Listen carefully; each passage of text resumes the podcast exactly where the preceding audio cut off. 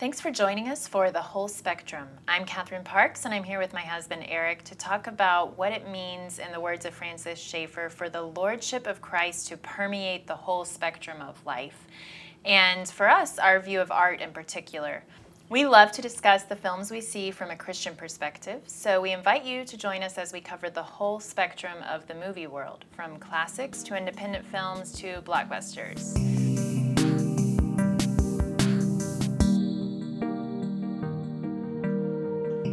Hey guys, we're back after a bit of a long break, and this episode is going to be so great. If you have a family, it's going to be even greater. This is our 2017 2018 winter family movie episode. So, we've seen some fun family movies recently in the theater, uh, each with our kids. Yeah, with our kids. And uh, so, I mean, that parents and kids, that constitutes a family, I guess. What do you think, Catherine? Is that a okay? I love the looks that you give me when you're saying things. I know, and ridiculous. you're just not sure. Uh, I mean, technically, a family can be all sorts of things, I suppose, but that's not what we're here to talk about. And personally, I think one of the movies that we're talking about isn't necessarily a family movie. Okay, fair enough. I know where you're going Uh, with and this. other ones could be enjoyed by all sorts of people from different walks of life. Uh, so we'll get into that. okay, Um, I think we're deeming this the first episode of season three. three. This is what we decided Yeah, obviously. to because that's why we took such a long break. Yes. We were just getting ready for the third season. It wasn't because we were lazy or there were boring movies in the theater for a while. No, we were just storing it all up to get ready. With that said, let's jump right into the first movie we saw with our kids recently was Coco from Pixar. And what did you think? I mean, this is the one you guys have probably seen previews for it if you haven't already seen the movie, but about a little kid in Mexico. Yeah, Okay. And that's all kind of foundational. on all he wants to do is be a little guitar player or singer, just like his father, granddad. I can't. This is. Let's just back it up here. Okay, beep, beep, beep. We know, because I'm pretty sure we've discussed this on the podcast before, that Erik is a little bit of a snob when it comes to animated feature films. Partic- not even really a snob. This defies What? explanation. I don't really understand. You're one of the only people I know who doesn't enjoy Pixar films. I don't not enjoy them. Mm, I'm just not name one that you haven't fallen asleep in. Bug's Life. A Bug's Life. no. What? Like, 1997. you saw that when you were a kid. That doesn't count. Yeah, true. Um, so yeah, so that's that's the disclaimer with most Pixar movies. I think they're good. I'm just you know not a crazy big super fan. But Coco was uh, it was fun, great animation. Um, story was good, sweet. Which you don't remember. How about Day of the Dead and stuff? that was a little weird for me. Um, but I did appreciate the the use of music. So they didn't just make a kid who liked to play music uh, and didn't the the musical portion didn't have a purpose. So I thought it served a good purpose, especially at the end. This really beautiful little song called "Remember Me," uh, and I don't want to spoil the ending, but I thought it worked really well. Uh, the kid learned some stuff. Parents learned, or the parents, grandparents, family learned some things along the way as well. Do you have anything to add to that? I just thought it was visually stunning. I mean, the m- Yes. movie is beautiful and super colorful Especially the afterlife, afterlife portion. Yeah, the Day of the Dead um, kind of city that they've built and constructed through animation is just incredible. And so, even if you don't appreciate the story, which I really thought the story was great, um, but just to kind of marvel at the animation was really fun and. Um, and the color of the culture, I think, was really neat and kind of appreciating because Disney, they've just started this um, TV show about Elena of Avalor, which is kind of a um, Latina princess. But other than that, they haven't really done a lot um, of Latino culture, and so it was really neat to see that and uh, to kind of see this piece of Mexico and appreciate the music and Miguel. That's his name, Miguel. Boom. and there are some nice plot twists, which was fun too, and um, unexpected things. So, but yeah, I mean, it's a little bit weird having skeletons around, but I felt like our kids got used to that really quickly, and it didn't really bother them at all. So, Yeah. so yeah, I I thought that was one of the better Pixar movies in recent years, at least. Fair enough, I mean, yes. Pixar has kind of started doing all of these sequels Yeah. and Monsters um, University, Finding Dory, just yeah, Yeah. no- nothing as original as before. Right, and we've got Incredibles 2 and Toy Story 4. Um, and so to see a new creative story from them, uh, and I, maybe this is the m- most recent one after Inside Out, or has there been one since? Most recent original, Yeah, uh, you might be right on that, because they did Cars three. yeah, Yeah, you might be onto something there. So it was neat to see. I mean, who knows? I don't know what direction Pixar is going in now with John Lasseter taking a leave of absence and um, Oh. some trouble there. So Sheesh, that's a whole other podcast too, isn't it? that is. But this is a family episode, so yes, family friendly episode. So these movies are typically going to be PG, maybe PG 13. So overall, I thought it was good. You know, I'm just not gaga over it. You thought it was one of the better ones. So that's good. That's great. Moving on. Wait, did but did you fall asleep? Uh, I may have dozed once. That's because I'm heartless. Um, next, Wonder. This is the movie based on the book, starring Owen Wilson, Julia Roberts, Mandy Patinkin, and little Jacob Tremblay. And this, uh, so our daughter had read the book recently, and we saw that the reviews were good. And this isn't a movie I would typically want to go see, but the reviews are kind of what drew me to it. And I, as I get older, I'm more into films that give me an emotional experience. Uh, whereas when I was younger, it was all, well, when I was really young, it was all just explosions and Jean Claude Van Damme and fighting and killing. Well, not too young. Let's be clear here. Fair enough, I wasn't allowed. But then in college, it became more of an intellectual exercise, and I didn't watch movies, I watched films. And so I'm still kind of that snob, but uh, I've, I've softened a little bit in my older years and having a family. So watching Wonder, I think I was in tears at least a dozen times. I don't think I'm exaggerating when I say that. And you So- didn't fall asleep. So Correct. No, I thought that was, that was great. approval. So, you want to give a quick plot uh, synopsis on Wonder? Yeah, so Wonder is the story of a family and uh, even friends of uh, August. And August is um, young boy who was born with several different medical issues and has had, by the time he reaches middle school, he's had um, something like 20 different surgeries and facial reconstruction and plastic surgery and all sorts of things. And so, because of these medical conditions, he has been homeschooled up until this point by his mother, played by Julia Roberts. And the story centers around his first year going to school. So, he's entering middle school. And um, so, we get to see kind of how um, Augie does, but also how this affects his family and uh, other kids at school and his older sister.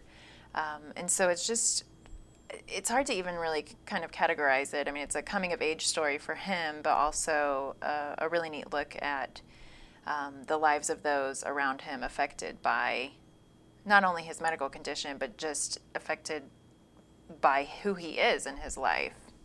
And I think that's what the story does really well. Like you're saying, it's not just about the kid, but it's also about the family, especially the mother and father who are scared to death. You know, middle school is tough for any kid. Bullying happens there, and it's just it's awkward, awkward age.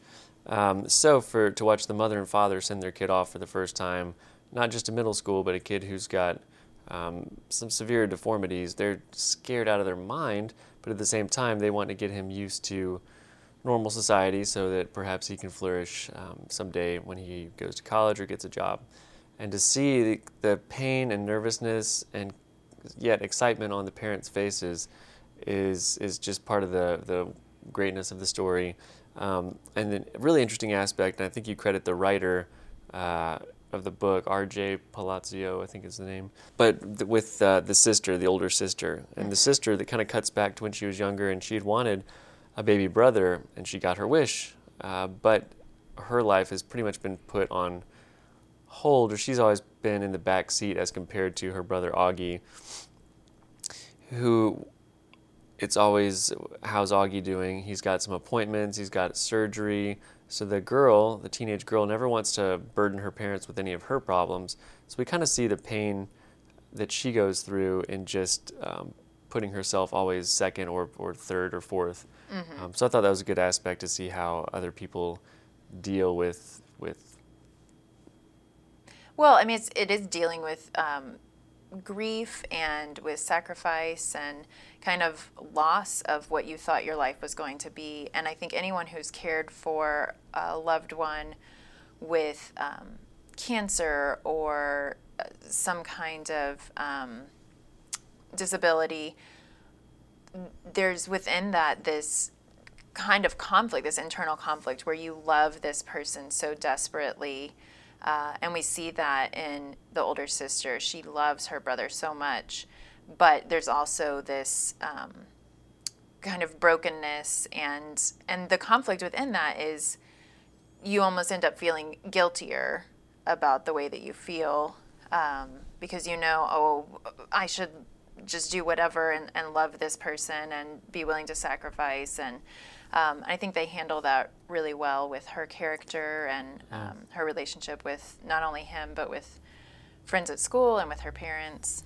And it would have been really easy for the writer to make Augie uh, a character completely without flaws. And so we mostly mm-hmm. just pity the boy and we feel sad for him and we want him to make friends. Uh, and yet, the writer chose to give, give him, um, and I think the sister kind of calls him out on this, but she says, Not everything is about you, Augie, because when things don't go his way, he gets really upset.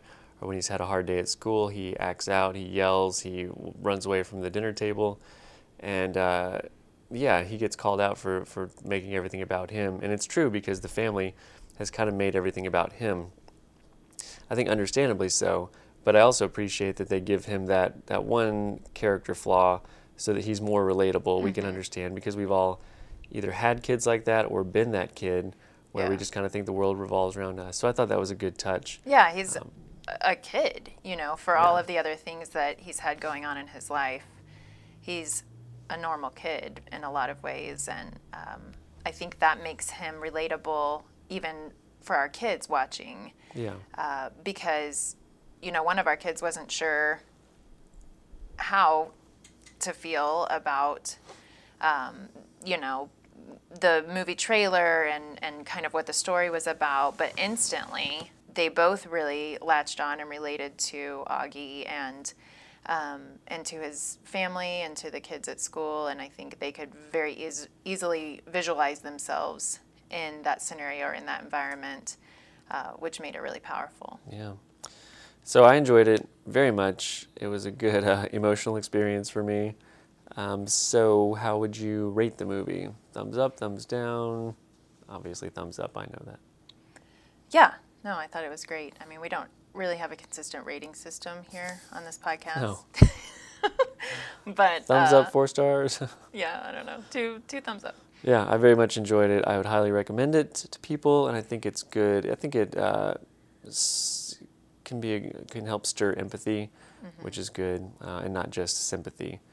Um, so, but that that idea that we talked about a minute ago about the the character flaw, that kind of takes us into our final family friendly movie that we recently saw. We want to talk about, and that's Star Wars: The Last Jedi. Most people have seen the trailer or seen the movie, or you know the plot, so there may be spoilers, but we'll probably we'll try to keep it um, somewhat spoiler free. And if we if we start to go there, we'll try and let you know.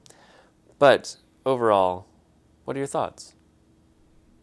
Uh, overall, I didn't love it, and I wanted to love it. And I've questioned why I didn't a lot because I, I don't know why I felt like. I think the fact that you liked it more than I did really surprised me. And so then mm. I thought, oh, maybe I missed something.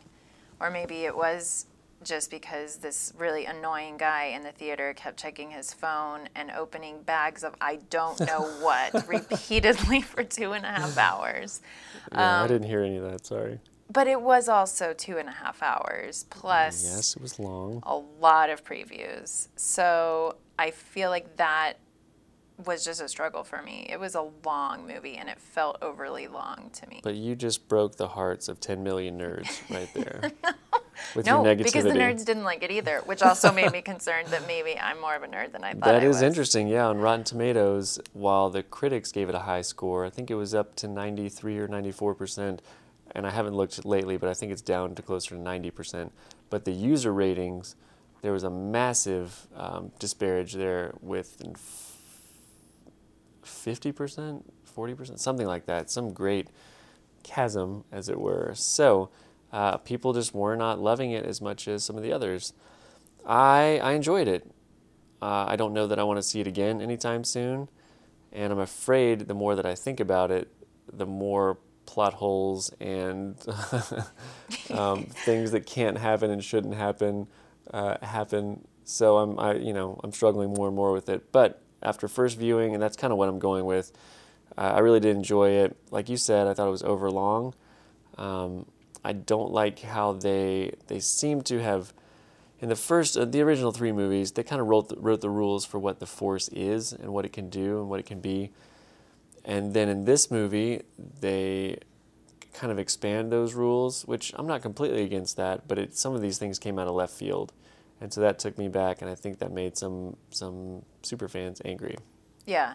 Well, I, I had a good discussion going on Facebook, um, kind of helping me understand why some super fans did like it uh, and disagreed with these other uh, critics of it. Um, and so that was helpful for me to kind of realize some things that maybe I don't understand about the movie. And my cousin actually pointed out that in the prequels, uh, Anakin really struggles with kind of the constraints of being a Jedi and um, his ability to use the Force and what he could and couldn't do, and kind of all the Jedi laws. And um, that you kind of see that in this movie where there's some of that old being thrown off and more freedom given. And and I don't know if that's the point that the director Rian Johnson was making with allowing the force to do some of these new things. I'm not sure. Um, but it did someone characterized it as um, being sort of a throwing off of kind of the um, established ways of doing things, throwing off of expectations, throwing off of some, you know, one character's more like self-centered um, focus, and um, for Rey, you know, kind of coming to grips with her past in a way, and and so it opens it up for the last episode to be basically anything it wants to be, uh, or anything J.J. Abrams wants it to be.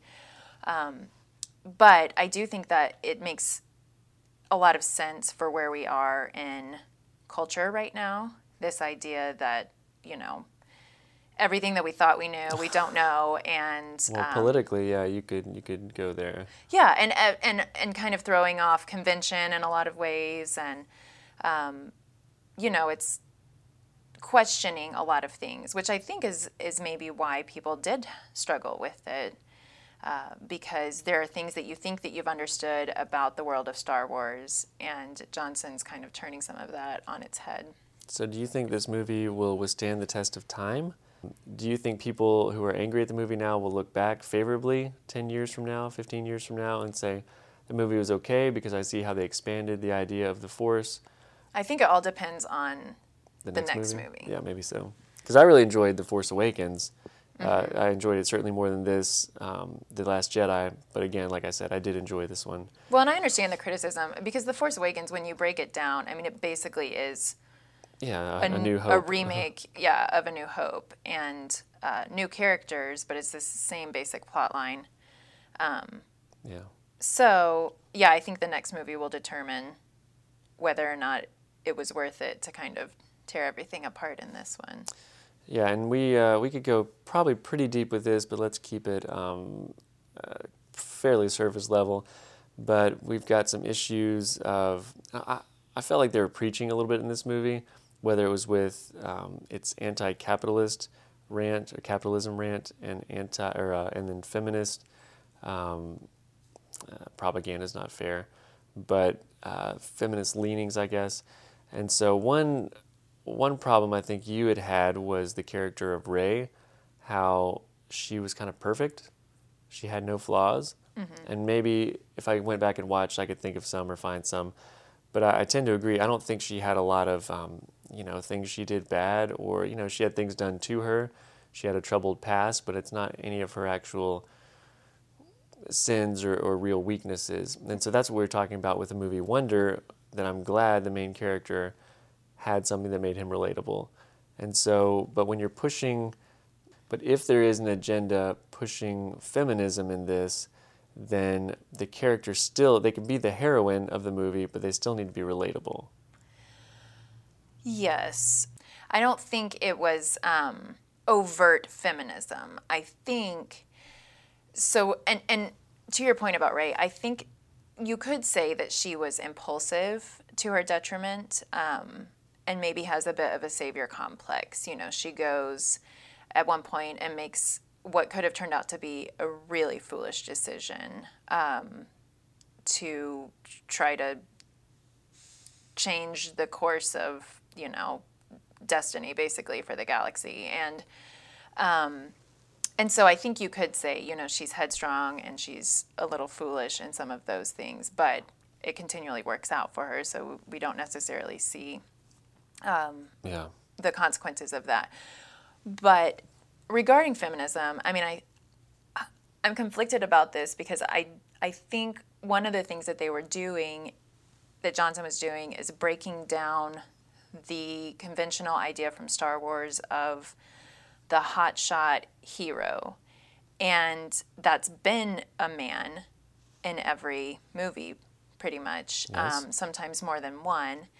And even in The Force Awakens, we see that with Poe and Finn. And, um, and so I don't lament the loss of that in any way. I think it was really good to see some of that done away with and to see those characters learn a valuable lesson because that's not what manhood is.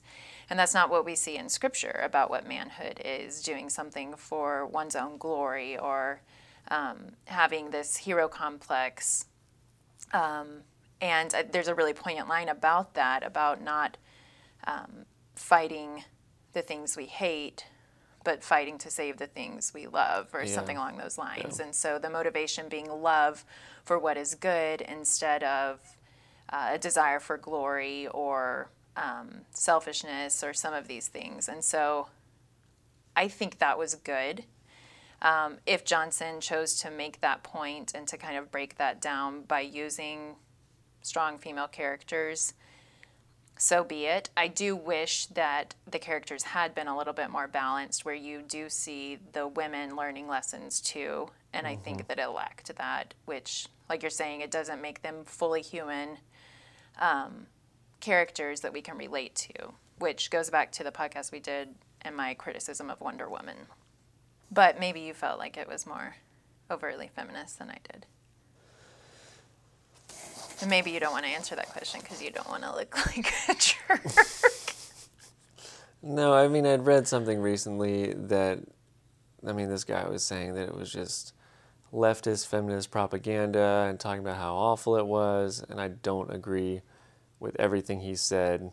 But, and, and maybe this guy is just lamenting uh, the fact that there is a change happening in our society and our culture well, I think what what I struggle with about those lamentations is that what it sounds like is that there are people who want to keep this other version of manhood intact and I don't think that that's something as Christians that we should say no, don't take away our, you know, macho yeah. um, hothead heroes. I mean, I've always been a Han Solo fan, but the guy is not a role model in any way. Yeah. And um, even Luke just does a lot of foolish things. And, and I, I mean, I was looking at Titus in scripture and the description of the elder qualifications.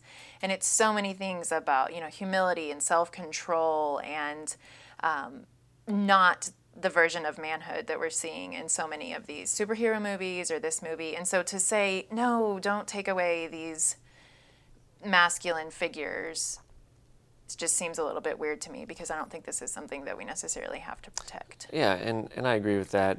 And I'm trying to put myself, take another example. So let's go with James Bond movies. They've had the formula that's worked for 50 years, 60 years, however long. And so if all of a sudden in the next James Bond movie, he goes up against the big bad boss guy, and instead of shooting him in the face or punching him, he says, hey, let's sit and talk about our problems and let's work this out. it didn't happen in Star Wars, though.